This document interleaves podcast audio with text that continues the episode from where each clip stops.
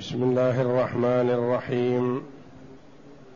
الحمد لله رب العالمين.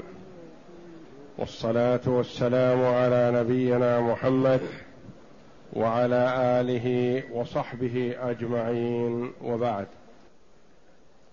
أعوذ بالله من الشيطان الرجيم. قل ادعوا الذين زعمتم من دون الله لا يملكون مثقال ذرة في السماوات ولا في الأرض. لا يملكون مثقال ذرة في السماوات ولا في الأرض ولا وما لهم فيهما من شرك وما له منهم من ظهير. ولا تنفع الشفاعة عنده إلا لمن أذن له.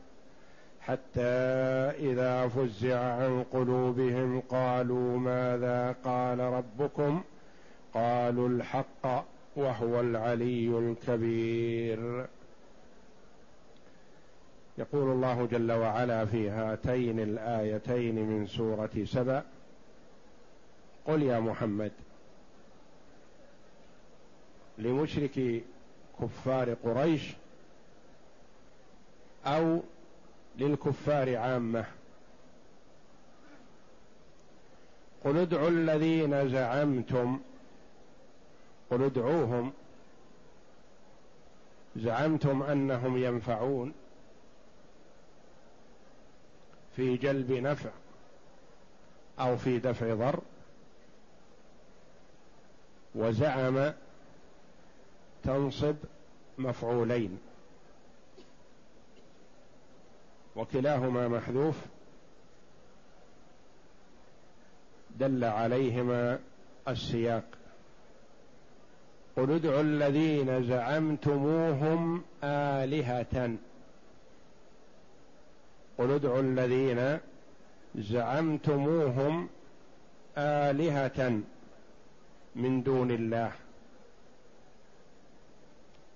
ادعوهم جربوا حصل عليكم أزمات. مسكم الضر بالجوع والقحط. ادعوهم هل ينفعون؟ جربوا. أجاب الله جل وعلا بقوله لا يملكون مثقال ذرة. ما هناك شيء أصغر من الذرة. لا يملكون مثقال ذرة. والعالم الخارجي الظاهر السماوات والأرض. لا يملكون مثقال ذرة في السماوات ولا يملكون مثقال ذرة في الأرض. وما فوق ذلك من باب أولى لا يملكون. ليس لهم ملك مستقل لأن من يراد نفعه إما أنه يملك استقلالا أو يملك شراكه أو يحتاجه المالك يعينه ويساعده فينفع من أراد نفعه. لأن من يحتاجه المالك في أمر من الأمور يضطر إنه يستجيب لطلبه. هذه الثلاثة كلها منفية. عن هؤلاء الذين زعم الكفار أنهم آلهة. لا ملك مستقل ولا شراكة في ملك ولا هم أعوان للمالك تعالى وتقدس فيستجيب لطلبهم. لا يملكون مثقال ذرة في السماوات ولا في الأرض. وما لهم فيهما أي في السماوات ولا والأرض. من شرك يعني من شركة. ما يقال هذا لله ولهم. هذا الجزء من السماء أو هذا الجزء من الأرض أو هذا الشيء ملك لله وملك للآلهة. شركاء فيه تعالى وتقدس. لا. ليس لهم شراكة. وما له أي لله جل وعلا.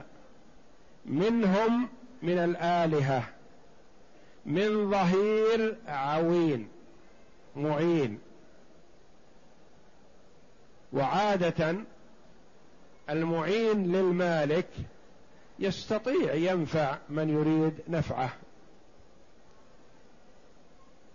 لأن المالك الأصلي يحتاجه فهو إذا احتاج أن ينفع غيره نفعه. لأن من يحتاج إلى الإعانة لازم أن يستجيب للمعين. إذا طلب منه شيء لازم أن يعطيه وإلا انسحب ولا أعانه. تعالى الله. والله جل وعلا ليس في حاجة لا شراكة له وليس في حاجة إلى معين فيستجيب لطلبه. وكما قال الله جل وعلا والذين تدعون من دونه ما يملكون من قطمير. ما يملكون من قطمير أقل شيء. فالله جل وعلا بهذه الآية الكريمة فضح الآلهة التي تعبد من دون الله وبين حقيقتها بأنها لا تملك وليس لها شراكة وليست معينة لله جل وعلا. اذا فلا تستطيع أن تنفع من يدعوها. ابدا. ثم إن العقل السليم يستنكر ويستكره أن تدعو ميت أو أن تدعو غائب وتترك دعوة من يقول وإذا سألك عبادي عني فإني قريب. أجيب دعوة الداعي إذا دعان. الله جل وعلا الكبير المتعال القادر السميع البصير يقول لعبده ورسوله محمد صلى الله عليه وسلم وإذا سألك عبادي عني فإني قريب. أجيب دعوة الداعي إذا دعان. يقول اسألوني من شأن أجيبكم. فليستجيبوا لي وليؤمنوا بي لعلهم يرشدون. ثم يذهب الآخر يقول لا أروح أسأل الحسن أسأل الحسين أسأل البدوي أسأل عبد القادر الجيلاني أسأل فلان أسأل علان. هؤلاء أموات وغيرهم من الأموات وقد تكون أشجار وأحجار وقد يكون يدعو كافر هو معذب في النار.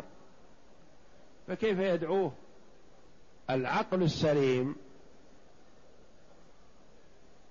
والشرع كلاهما يدلان على أن عبادة ودعوة غير الله جل وعلا لا تنفع بل تضر تحبط العمل.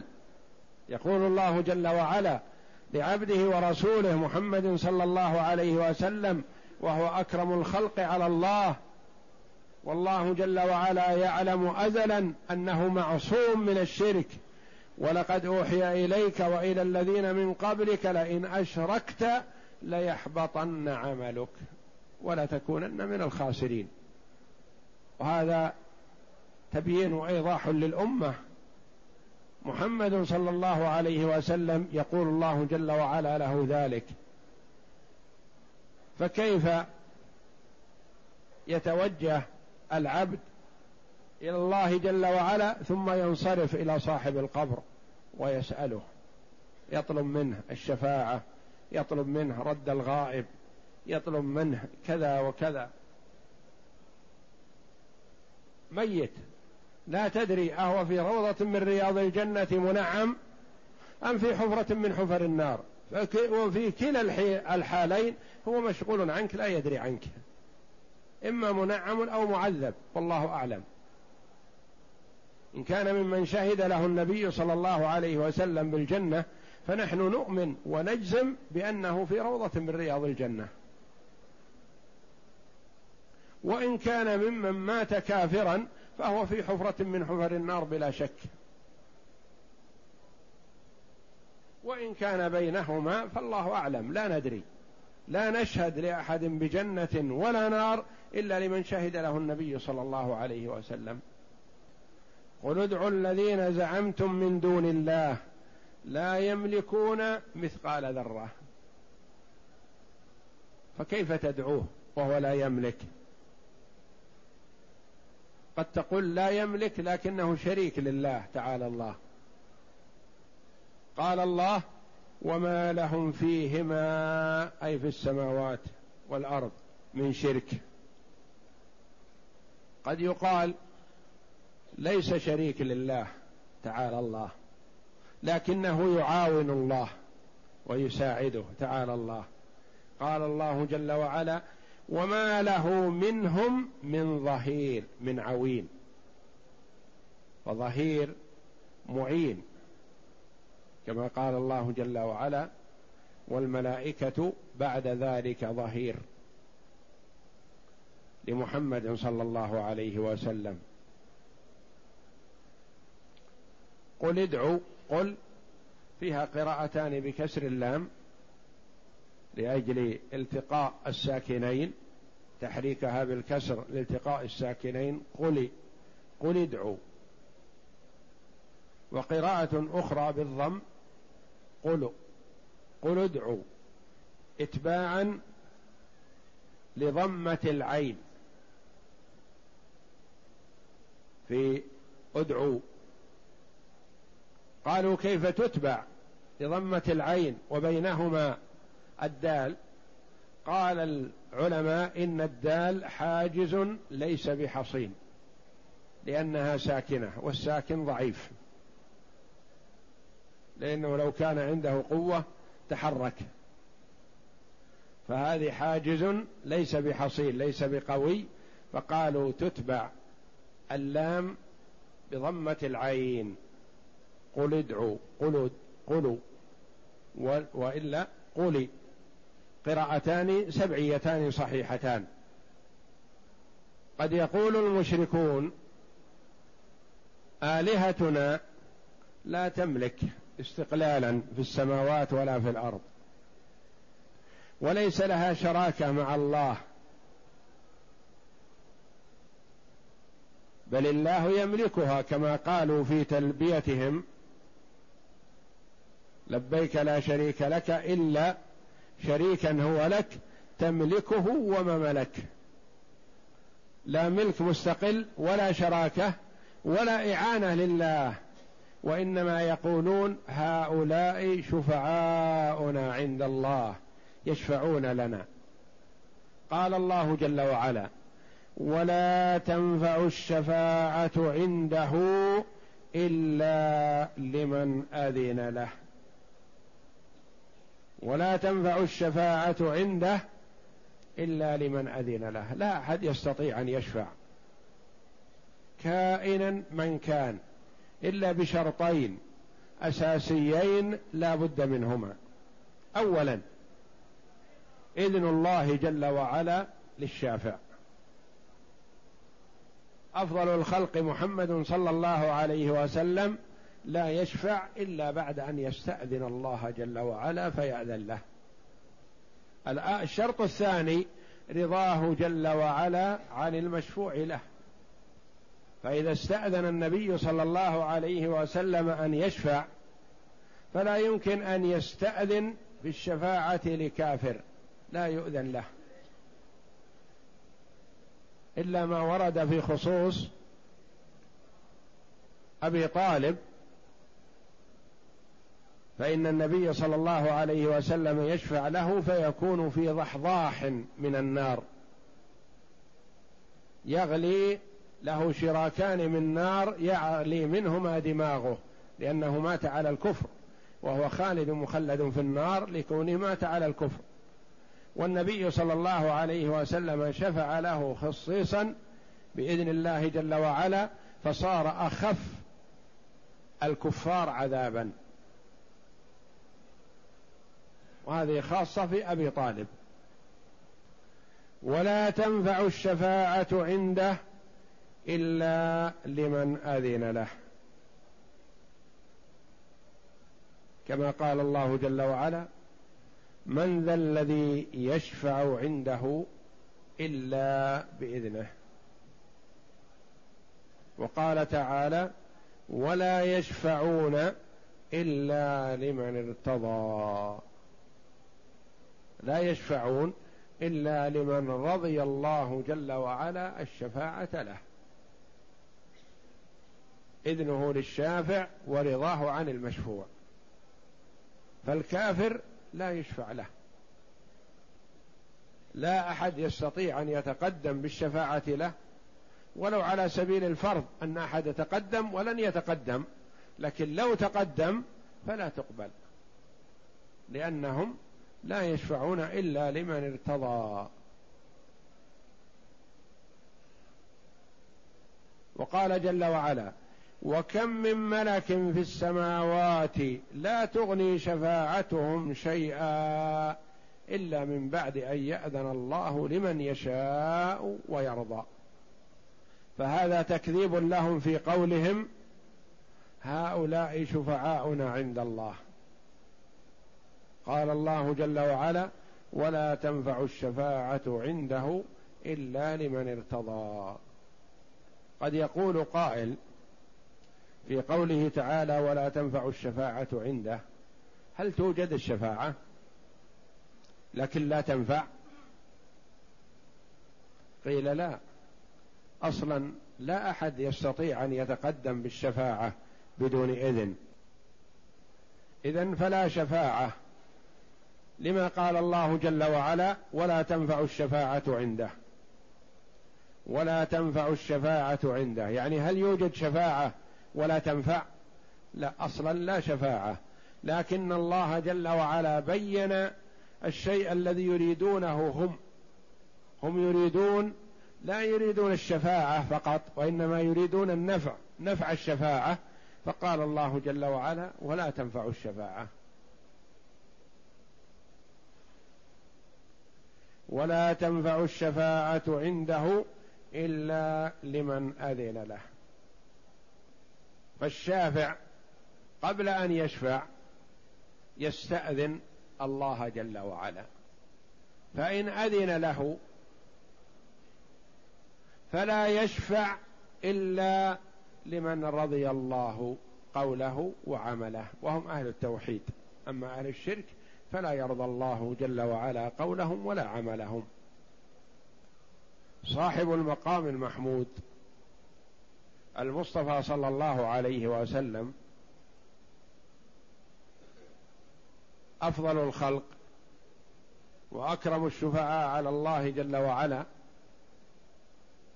إذا أراد أن يشفع للخلق يوم القيامة ليريحهم الله جل وعلا من الموقف ليقضي بينهم ما يشفع مباشرة إلا بعد إذن الله جل وعلا له. وذلك أن الشفاعة العظمى تعرض على الأنبياء الخلق يفزعون إلى آدم عليه السلام يطلبون منه الشفاعة فيعتذر يفزعون إلى نوح فيعتذر يفزعون إلى إبراهيم فيعتذر يفزعون إلى موسى فيعتذر يفزعون إلى عيسى عليهم الصلاة والسلام فيعتذر ثم يفزعون إلى محمد صلى الله عليه وسلم فيقول أنا لها. كما ثبت في الصحيحين من غير وجه عن النبي صلى الله عليه وسلم أنه قال حين يقوم المقام المحمود ليشفع في الخلق كلهم أن يأتي ربهم لفصل القضاء. قال صلى الله عليه وسلم فأسجد لله فيدعني ما شاء الله أن يدعني. يعني يتركه الله جل وعلا ساجدا. ويفتح علي بمحامد لا أحصيها الآن. يقول يفتح الله جل وعلا على محمد صلى الله عليه وسلم بمحامد وثناء على الله جل وعلا وتعظيم لله جل وعلا ليقول لا أستحضرها الآن لا أحصيها الآن. ثم يقال يا محمد ارفع رأسك وقل يسمع وسل تعطى واشفع تشفع فعند ذلك يقوم فيشفع. عند الله جل وعلا ليريح العباد من الموقف بالفصل بينهم والقضاء. اذا ما بقي لمن يتعلق به المشركون شيء. لا ملك مستقل ولا شراكة ولا إعانة لله ولا شفاعة عنده. والآلهة المعبودة من دون الله عبدت الجمادات وعبدت الأشجار وعبدت الملائكة صلوات الله وسلامه عليهم وعبد بعض الرسل من دون الله صلوات الله وسلامه عليهم أجمعين وصنف لا شفاعة لهم اطلاقا وهم الكفار والجمادات. وصنف لهم شفاعة مقيدة مشروطة مقيدة بشروط. كما تقدم إذن الله جل وعلا للشافع ورضاه جل وعلا عن المشفوع له. فمحمد صلى الله عليه وسلم يشفع والأنبياء يشفعون والملائكة يشفعون لكن بهذه بهذين الشرطين. إذن الله جل وعلا للشافع ورضاه عن المشفوع له. فهو جل وعلا لا يأذن لأي عبد من عباده في أن يشفع لكافر. إلا ما تقدم في قصة أبي طالب. ولا تنفع الشفاعة عنده إلا لمن أذن له لأن حالة الموقف يوم القيامة تختلف عن حال الدنيا وملوك الدنيا. الشافع لدى ملوك الدنيا يدخل عليه مباشرة ثم يقول ما يقول ما يريده من شفاعة أو وساطة أو اعتذار عن فلان أو مدح لفلان. يقولها مباشرة لأنه مخلوق دخل على مخلوق مثله. وأما الشفاعة عند الله جل وعلا فلا لا يستطيع أن يشفع مباشرة حتى يستأذن الله جل وعلا فإن شاء جل وعلا أذن له في الشفاعة وإن شاء لم يأذن. وهؤلاء الشفعاء عند الله من الملائكة الذين هم من أفضل الخلق مع علو منزلتهم. وقربهم من الله جل وعلا هم على وجل وخوف. قال الله جل وعلا حتى إذا فزع عن قلوبهم قالوا ماذا قال ربكم؟ قالوا الحق وهو العلي الكبير. الملائكة الذين هم أقرب الخلق إلى الله جل وعلا. ومنهم حملة العرش. ومنهم عمار السماوات. يقول صلى الله عليه وسلم أطت السماء وحق لها أن تعط. ما فيها موضع شبر إلا وفيه ملك قائم أو راكع أو ساجد لله. أو كما قال صلى الله عليه وسلم يعني هي ملأى بالملائكة. صلوات الله وسلامه عليهم أجمعين. فهم كما وصفهم الله جل وعلا. إذا فزع عن قلوبهم قالوا ماذا قال ربكم؟ قالوا الحق وهو العلي الكبير. للعلماء رحمهم الله في تفسير هذه الآية قولان. حتى إذا فزع عن قلوبهم من هم؟ الملائكة. وهذا قول الجمهور وعليه كثير من المفسرين ومن أئمتهم. وقول آخر حتى إذا فزع عن قلوبهم يعني ذهبت الغشاوة عن قلوب الكفار عند الاحتضار أو في عرصات القيامة يعرفون أن الحق هو الله جل وعلا وأن عبادة ما سواه باطل. وإيضاح ذلك يقول ابن كثير رحمه الله وقوله تعالى حتى إذا فزع عن قلوبهم قالوا ماذا قال ربكم؟ قالوا الحق. وهذا أيضا مقام رفيع في العظمة وهو أنه تعالى إذا تكلم بالوحي سمع أهل السماوات كلامه أرعدوا من الهيبة حتى يلحقهم مثل الغشي قاله ابن مسعود ومسروق وغيرهما. وقال ابن عباس والشعبي وإبراهيم النخعي والضحاك والحسن وقتادة رحمهم الله.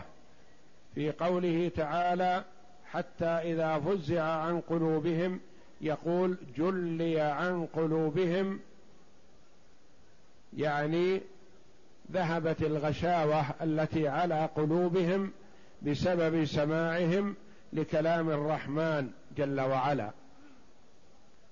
فإذا كان كذلك يسأل بعضهم بعضا ماذا قال ربكم؟ فيخبر بذلك حملة العرش للذين يلونهم. ثم الذين يلونهم لمن تحتهم. وهكذا حتى ينتهي الخبر إلى أهل السماء الدنيا. ولهذا قال قالوا الحق. يعني قالوا الشيء الصحيح الذي قاله الله جل وعلا يخبر بعضهم بعضا. قالوا الحق أي أخبروا بما قال جل وعلا من غير زيادة ولا نقصان وهو العلي الكبير. والدليل على هذا أن المراد الملائكة ما رواه البخاري رحمه الله عند تفسير هذه الآية الكريمة في صحيحه.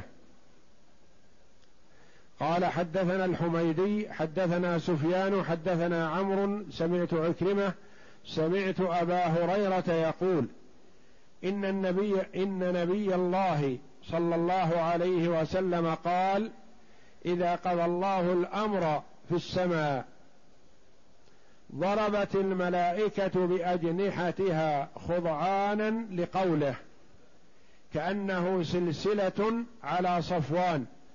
فإذا فزع عن قلوبهم قالوا ماذا قال ربكم؟ قالوا للذي قال الحق وهو العلي الكبير. فيسمع مسترق السمع ومسترق السمع هكذا بعضه على بعض فوق بعض. هكذا بعضه فوق بعض ووصف سفيان بيده فحرفها وبدد بين أصابعها. هكذا يعني بعضهم فوق بعض. وبدد بين أصابعه فيسمع الكلمة فيلقيها على من تحته ثم يلقيها الآخر إلى من تحته حتى يلقيها على لسان الساحر أو الكاهن. فربما أدركه الشهاب قبل أن يلقيها وربما ألقاها قبل أن يدركه فيكذب معها مئة كذبة. فيقال أليس قد قال لنا يوم كذا وكذا كذا وكذا؟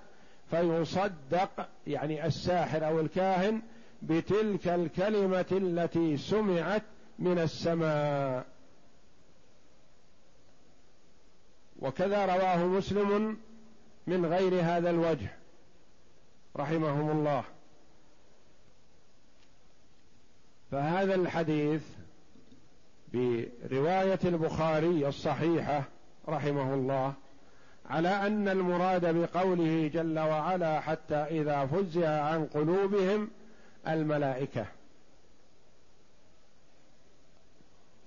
وقال آخرون بل معنى قوله حتى إذا فزع عن قلوبهم يعني المشركين عند الاحتضار ويوم القيامة إذا استيقظوا مما كانوا فيه من الغفلة في الدنيا ورجعت إليهم عقولهم يوم القيامة قالوا ماذا قال ربكم فقيل لهم الحق. وأخبروا بما كانوا عنه لاهين في الدنيا. وقال الحسن رحمه الله حتى إذا فزع عن قلوبهم يعني ما فيها من الشك والتكذيب حينما يبعد عنهم الشيطان عند الاحتضار وحينما تصل الروح الحلقوم حينئذ لا ينفع الإقرار بالتوحيد ولا يستفيد المقر شيئا. وقال ابن أبي نجيح عن مجاهد حتى إذا فزع عن قلوبهم يعني كشف عنها الغطاء يوم القيامة. وقال عبد الرحمن بن زيد بن أسلم حتى إذا فزع عن قلوبهم يعني ما فيها من الشك. قال فزع الشيطان عن قلوبهم وفارقهم وأمانيهم وما كان يضلهم يعني استراح منهم وخلص وأبعد عنهم. قالوا ماذا قال ربكم؟ قالوا الحق وهو العلي الكبير. قال وهذا في بني آدم هذا عند الموت أقروا حين لا ينفعهم الإقرار. واختيار ابن جرير رحمه الله الذي هو إمام المفسرين من بعد الصحابة رضي الله عنهم أن الضمير عائد إلى الملائكة.